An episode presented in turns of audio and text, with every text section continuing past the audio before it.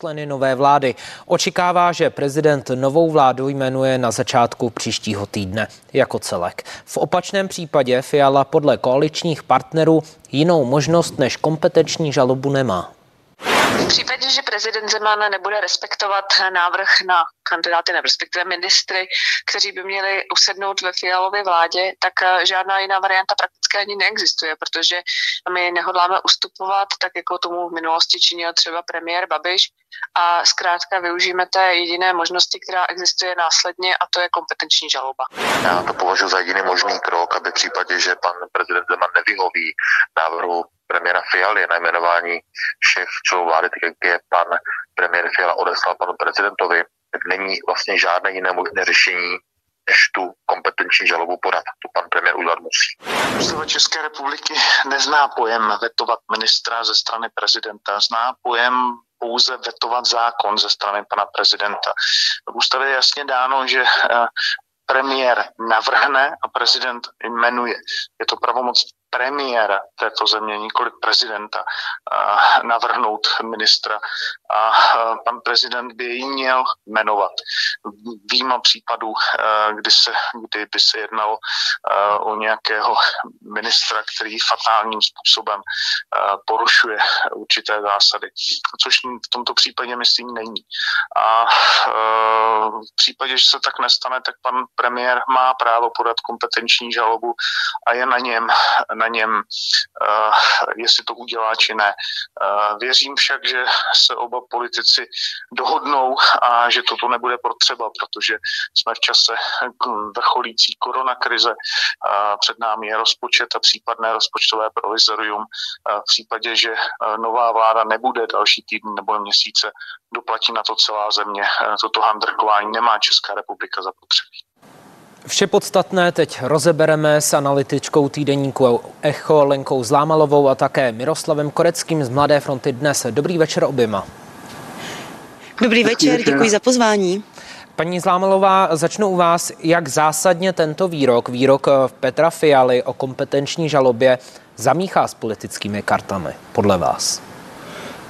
Tak já ten vzkaz má jediného adresáta. Tím adresátem je prezident Miloš Zeman. Petr Fiala mu říká, já to budu hrát do konce, pojď, pojď se dohodnout, protože oni si týkají, proto používám to pojď se dohodnout.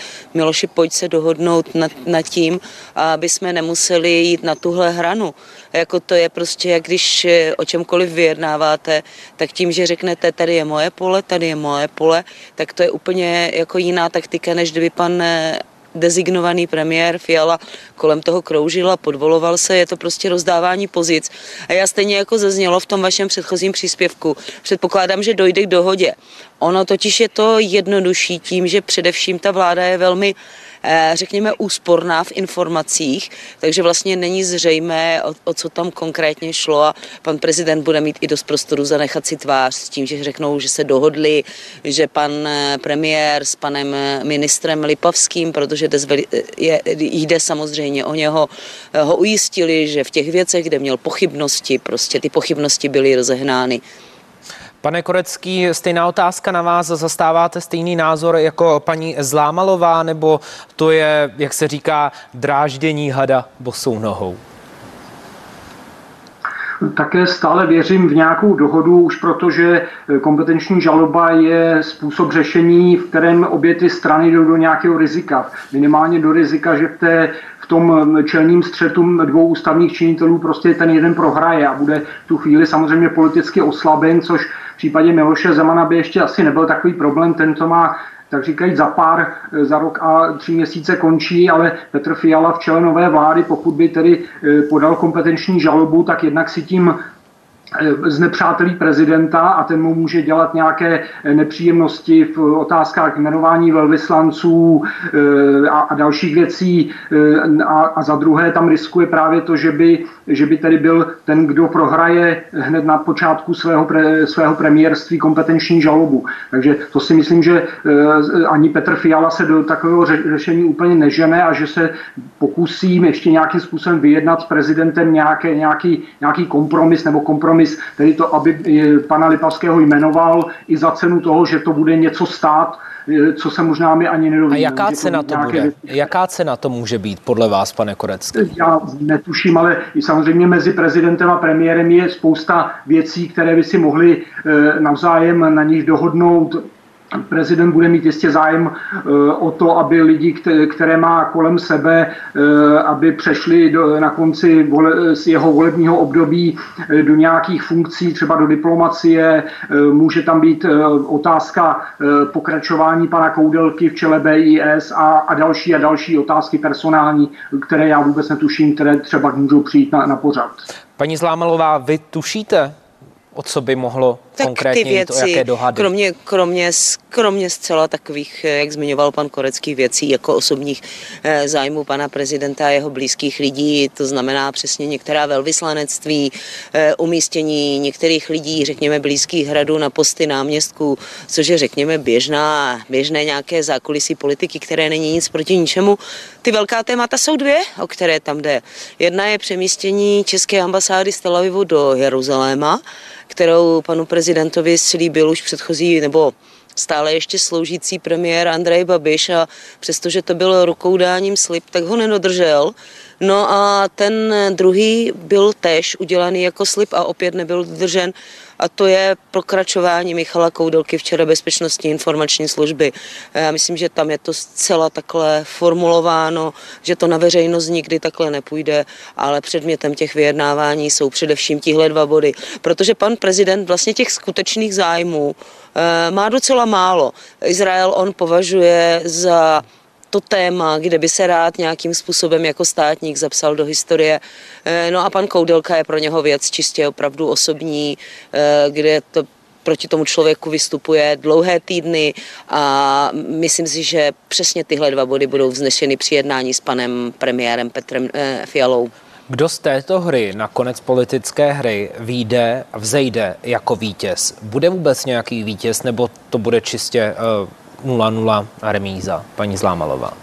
Tak vždycky z toho vzejde jako vítěz ten, kdo má lepší nervy, jo? protože musíte počítat, co se bude dít dál a promýšlet ty další kroky.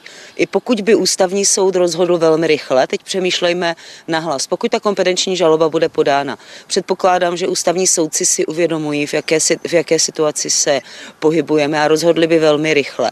A rozhodli by, dejme tomu, tak jak říká většina právníků, že pan prezident musí tu vládu kompletně jmenovat. No ale pak je otázka, co se stane, pokud pan prezident ten ústavní ústavní soud by nerespektoval. Proti tomu už není vůbec žádná další síla a budeme ve vzduchoprázdnu, nebudeme tady být vládu, jsme ve skutečně těžké ústavní krizi, protože ta druhá žaloba na e, zneužití těch eh, kompetencí, tak tam může potřeba dvou, dvoutřetinová většina, kterou koalice Petra Fialy v té sněmovně nemá.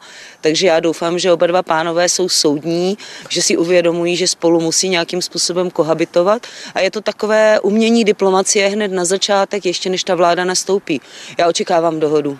Když bychom, pane Korecký, eh, hráli si s tou variantou, že nakonec kompetenční žaloba nebude potřeba, ale že dojde k nějakému kompromisu, tak kdo právě bude tím vítězem? Kdo vzejde a bude v očích voličů Čechů ten, eh, kdo se zachoval víc státnicky a v podstatě, eh, v podstatě se zachoval lépe než ten druhý? To je otázka, za jakou to bude cenu, to, který, co my te, jednak nevíme teď a možná to nebudeme vědět ani po tom jmenování vlády, co skutečně hrálo všechno roli při tom, eh, při tom kompromisu. Ale samozřejmě eh, veřejnost bude vnímat, pokud se to takhle vyostřilo kolem osoby pana Lipavského, tak veřejnost bude vnímat hlavně tu otázku, pokud pan Lipavský, zda pan Lipavský ve vládě bude nebo nebude. A to si myslím, že bude to hlavní, co bude vnímáno jako, jako ten, eh, ten vlastně to, o co se tady hrálo a pokud Petr Fiala nějakým způsobem si prosadí pana Lipavského do vlády, tak samozřejmě bude vnímán jako, jako ten, kdo vyhrál. Notabene on vyhraje už tím, že ta vláda vůbec bude, protože, jak tady bylo řečeno, eh, jakékoliv další řešení, ať už by to byl kompetenční žaloba a na ní možná pak navazující další přetahovaná o to, zda tedy dodržet kompeten, výsledek kompetenční žaloby, tak by znamenala jenom buď oddalování jeho vlády, nebo minimálně jeho vládu v nekompletním složení a z toho vyplývající problémy. Takže jakýkoliv výsledek, kdy vláda nastoupí a bude tedy v plném obsazení, tak je vítězstvím Petra Fialy. A když pomineme právě ten dnešní výrok eh, Petra Fialy o kompetenční žalobě, eh, tak prezident už tento pátek eh, by měl ukončit jednání s kandidáty na členy vlády Petra Fialy. Dá se z dosavadních schůzek vyčíst postoj prezidenta Zemana k novému kabinetu, pane Korecký? Já myslím, že tam ne, během těch, tak Hrad se k tomu nějak eh, nevyjadřoval, ale z toho, co zatím jakoby eh, se kolem toho odehrávalo, nikdo z těch ministrů neodcházel nějak jako zdrcen, že by, že by s prezidentem se dostal do nějakého velkého konfliktu. Někteře, někteří ministři mu i eh, dávali najevo výhrady k některým věcem, ke, ke kterým má prezident tradičně blízko, vys, jeho vysnělý kanál Labe Odra Dunaj, čili nezdálo se, že by prezident byl nějak a priori nepřátelsky naladěn proti této vládě. Myslím, že s Petrem Fialou udržuje velmi korektní vztahy a e, nezdálo se, že, že by i s lidmi, s kterými možná může mít problém, vy s paní Langšádlová nebo pan Mikuláš Beck, tak že by e, jakoby to nepřenesl přes srdce. Myslím, že se v tomto případě zachová profesionálně. Paní Zlámelová může mít e, lepší vztah s tímto kabinetem než s kabinetem právě Andreje Babiše, který bude končit? Tak on s Andrejem Babišem měl vztah nadřízeného a podřízeného. Andrej Babiš hrál roli podřízeného vůči prezidentu Zemanovi, což se panu prezidentovi velmi líbilo do chvíle, než eh, Andrej Babiš ty sliby prostě a ty dohody přestal plnit. To jsou přesně ty dva body, které jsem zmiňovala a on je teď po Andreji Babišovi dělí dědí Petr Fiala. Eh, pan prezident je jeden z nejpřizpůsobivějších a nejflexibilnějších politiků. On eh, dává najevo velmi přátelský vztah Petru Fialovi. On o něm mluví opravdu, říká, že si tykají, zdůrazňuje. Říká mu Petře, je to takové velmi jako familiární. Na druhou stranu on, měl, on má fakticky, pokud ta vláda by vydrž, byla jmenována a vydržela by, tak on má poslední šanci de facto prosadit nějaké svoje zájmy. Pak už ho ta vláda nebude potřebovat, pokud nebudou nějaké výměny na ministerstvech. A on logicky to, co dlouho chtěl po Andreji Babišovi, teď poptává po Petru Fialovi. Je to poslední příležitost. Hm. Pane Korecký, souhlasíte s paní Zlámalovou, eh, že hm, prezident Zeman byl ten, který byl výš nad Andrejem, nad Andrejem Babišem? No, svým způsobem ano, ono to vyplývalo z pozice té vlády, která byla menšinová. Andrej Babiš už před nástupem této vlády několik let udržoval s Milošem Zemanem velmi, velmi spojenecký vztah, který samozřejmě tím, že jeden z nich je prezident a druhý premiér, tak ta hierarchie v tom je, v tom je celkem eh, jednoznačná a, a vyplývalo to z toho, i z toho, že eh, v té vládě byli sociální demokraté, který, kteří rovněž měli k prezidentovi velmi úzký vztah, takový až, až skoro otcovský vztah, který měl on k ním, takže e, z toho to vlastně vyplývalo a prezident si tuto roli samozřejmě užíval a přes vládu Andreje Babiše, včetně personálního zastoupení v ní, prostřednictvím některých spíše hradních než e, stranických ministrů, e, tuto svoji roli uplatňoval. Očekáváte, že ještě Česko bude mít vládu s důvěrou právě ještě do konce tohoto roku, paní Zlámalová? Já si myslím, že ano. Já si myslím, že pan eh, prezident s panem premiérem, designovaným premiérem Fialou tu dohodu najdou. A bude tedy vláda s důvěrou, že se ještě do Vánoc eh, sejdou? No, no eh, určitě poslanci. ta koalice má 108, ta koalice má, tam problém není, ta koalice má obrovskou většinu, jednu z největších, vlastně vůbec největší v historii České republiky. Tam fakt není žádný problém. Ve chvíli, kdy ta vláda najmenovaná poslanecká sněmovna se sejde podle zákonných lhůt a ta vláda má, bude mít důvěru. To je všechno teď jenom, jenom a jenom na panu prezidentovi. A já myslím, že pan prezident si zároveň uvědomuje, že tady čelíme hned několika krizím a že skutečně skutečně i ten veřejný odpor by se pak otočil vůči němu, že jako úplně není čas si hrát a se kočkovat. A konec konců pan Korecký zmiňoval pana Beka, paní Langšádlovou, e, to jsou skutečně lidé, kteří mu nejsou blízko, ale zrovna v tom jejich případě on ty nejsou žádné věci, které by mohl uhrát.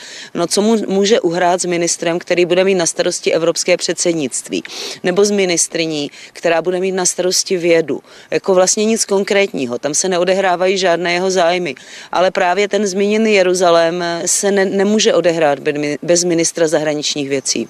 Hmm. Pane Korecký, jak na vás vůbec doposud jednotliví kandidáti působí z hlediska fundovanosti, schopnosti vést rezort a věnovat se konkrétní agendě? Máte u některého kandidáta nebo kandidátky pochybnosti? Tak já, já na rozdíl od pana prezidenta jsem s nimi ne, nevedl tyto schůzky a, a rozhovory o jejich, o jejich portfoliu, o, jej, o jejich rezortech, takže úplně nevím. Takhle víme z minulosti, jak se vyjadřovali k daným tématům, jak často a jak hodně se uh, dané problematice vždycky věnovali, vyjadřovali se, co navrhovali za zákony a tak dále. No tak je pravda, že někteří ministři eh, jakoby spadli do těch svých rezortů trošinku z nebe, že eh, tu problematiku v životě předtím nedělali. Vyspan Jurečka, zemědělství a, a, a najednou ministerstvo práce a další a, a paní Langšádlová, která dělala spíše zahraniční věci nebo eh, zahraniční hrozby, hybridní války a tak dále a najednou je to ministrině pro vědu, ale, ale já, já to neodsuzuju, protože ministr je hlavně politik a není to minister zdravotnictví, není ten nejlepší lékař zemi a minister školství není nejlepší učitel, to je prostě politik, který eh, má ten rezort nějakým způsobem řídit a na to tam má odborný aparát, který mu dodává materiály.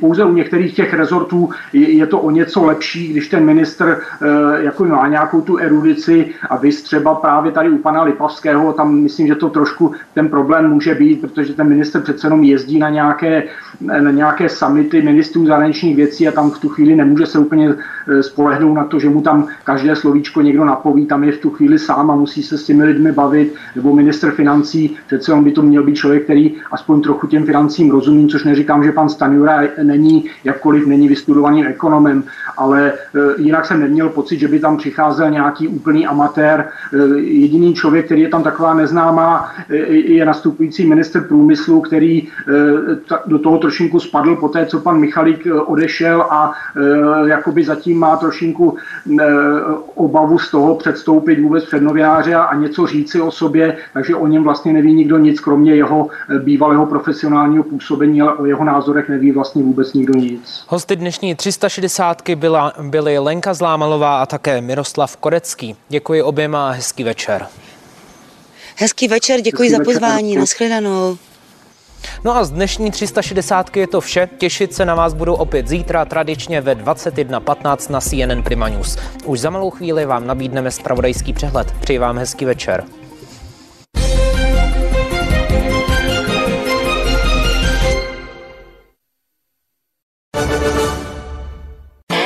Toužíte to roztočit?